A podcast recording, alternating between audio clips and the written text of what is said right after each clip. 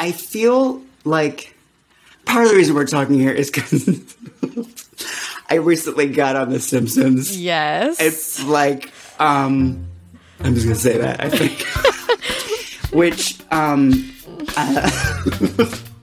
This is actor, writer, podcaster, and genuinely hilarious Tony Rodriguez. Tony has worked his way from being a comedy nerd growing up in a Cuban Miami household to performing at improv shows in New York to sitting across from George Lopez as he plays a Mexican version of Donald Trump in a Funny or Die skit. Tony's latest achievement is definitely part of why we wanted to talk to him about Latinos in Hollywood. He recently joined the cast of the iconic television show The Simpsons. I was just down in Miami a few days ago with my nephews. My uh, sister-in-law was like, "Let's put on The Simpsons," and they're like, "Oh my god, Tío Tony's a cartoon!" And I felt like like a little kid with them watching it. It's still, I'm still over the moon about it. Tony voices Julio, a gay Cuban character on the show who, until Tony took the reins, was voiced by Hank Azaria. A dear friend of mine, a white gay. There are good people. There are good white people. Um, he he uh, hosts a podcast called Gayest Episode Ever, and he was trying to look at the gay jokes of The Simpsons. And every time we'd come, he'd come across a Julio, we'd talk about it. I'm like, I could do this voice. It's me. It's like a gay Cuban. It's he's me. He's truly he's me. So Tony decided to take matters into his own hands. We decided I would make a video of myself asking The Simpsons to cast me as this gay Cuban character, and I did the voice.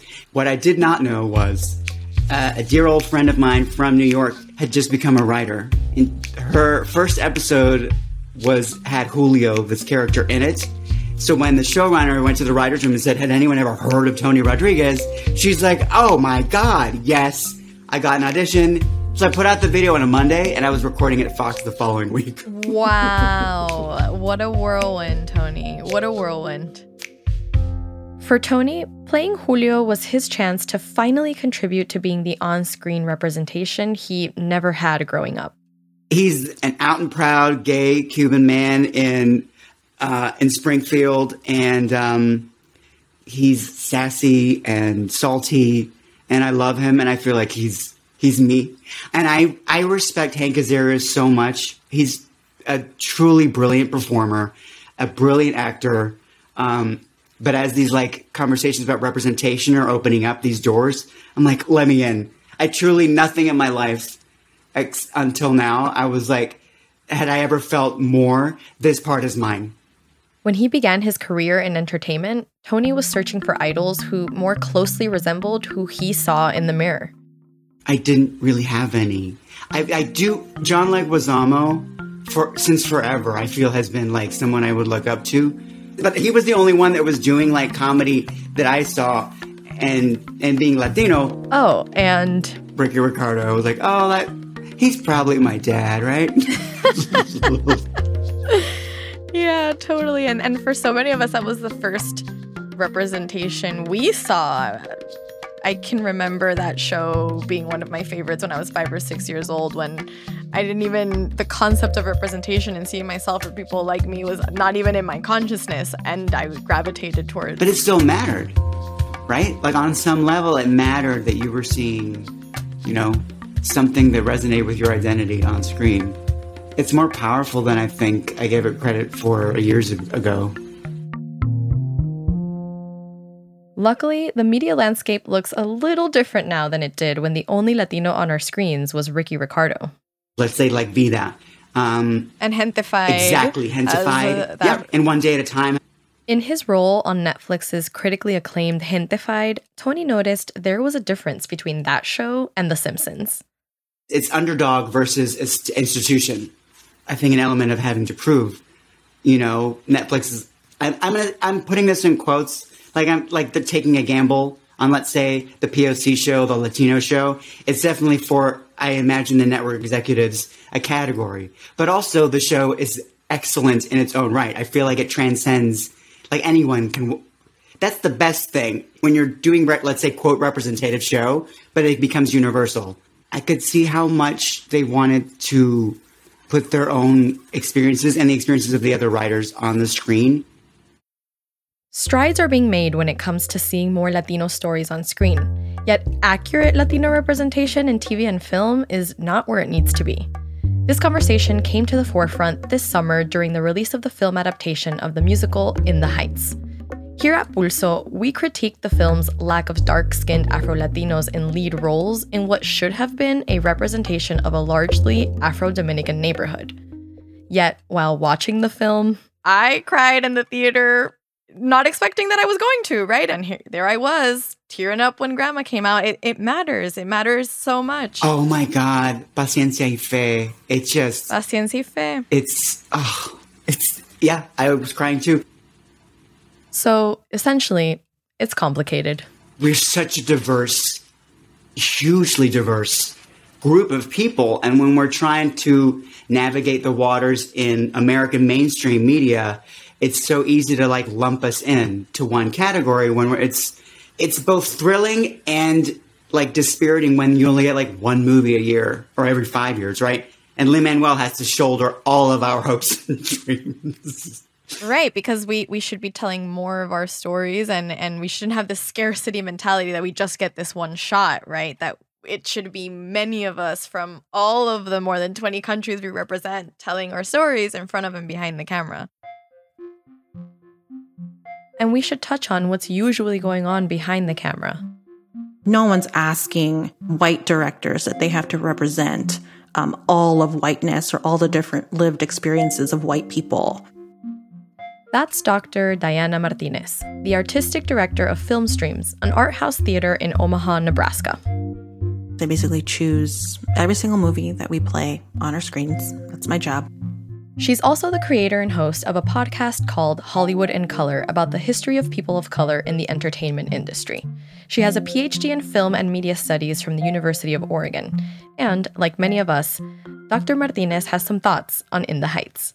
So, like In the Heights, has a disproportionate burden on it to be represented than other works of its kind do. Um, and that I think is unfair. And I don't know how you get away from placing that burden on creators. And part of that burden comes from the fact that there's so few things made by Latinos, right? So In the Heights has to be representative because who knows when we're going to get another film like that.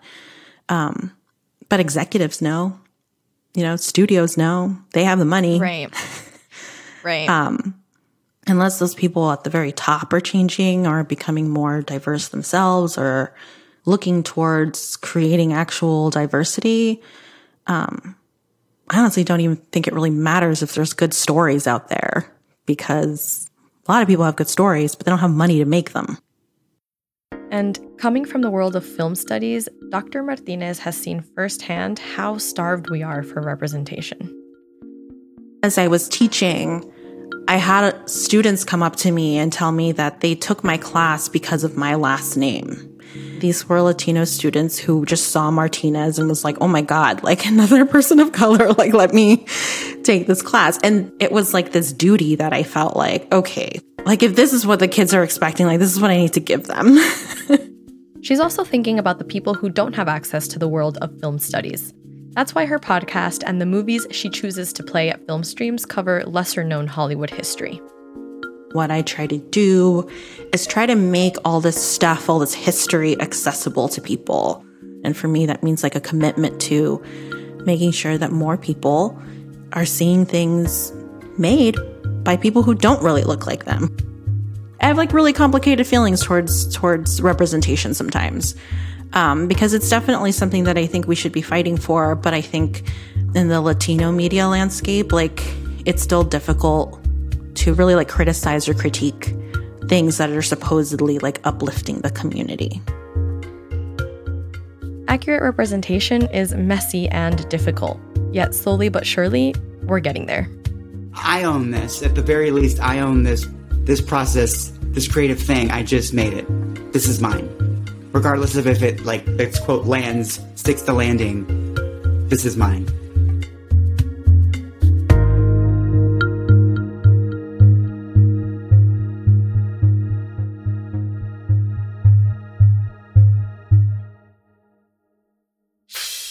You can subscribe to the Pulso Pod wherever you get your podcasts. And if you like what you heard, please leave us a review on Apple Podcasts and tell a friend to give us a listen. Have questions or story ideas to send our way? Send us an email to info at projectpulso.org. The Pulso podcast is produced and edited by Charlie Garcia and Lisanne Ramos. Additional editing by Steph Amaya Mora. Research and booking by Turilla Chavez, Ray Aguilera, Ana Mendoza, and Sabrina Maluf. Original music by Julian Blackmore. Our cover art was designed by Jonathan Torres, and I'm your host, Liz Alarcon. The voices you hear in our intro, that's the Pulso team. Thanks for listening.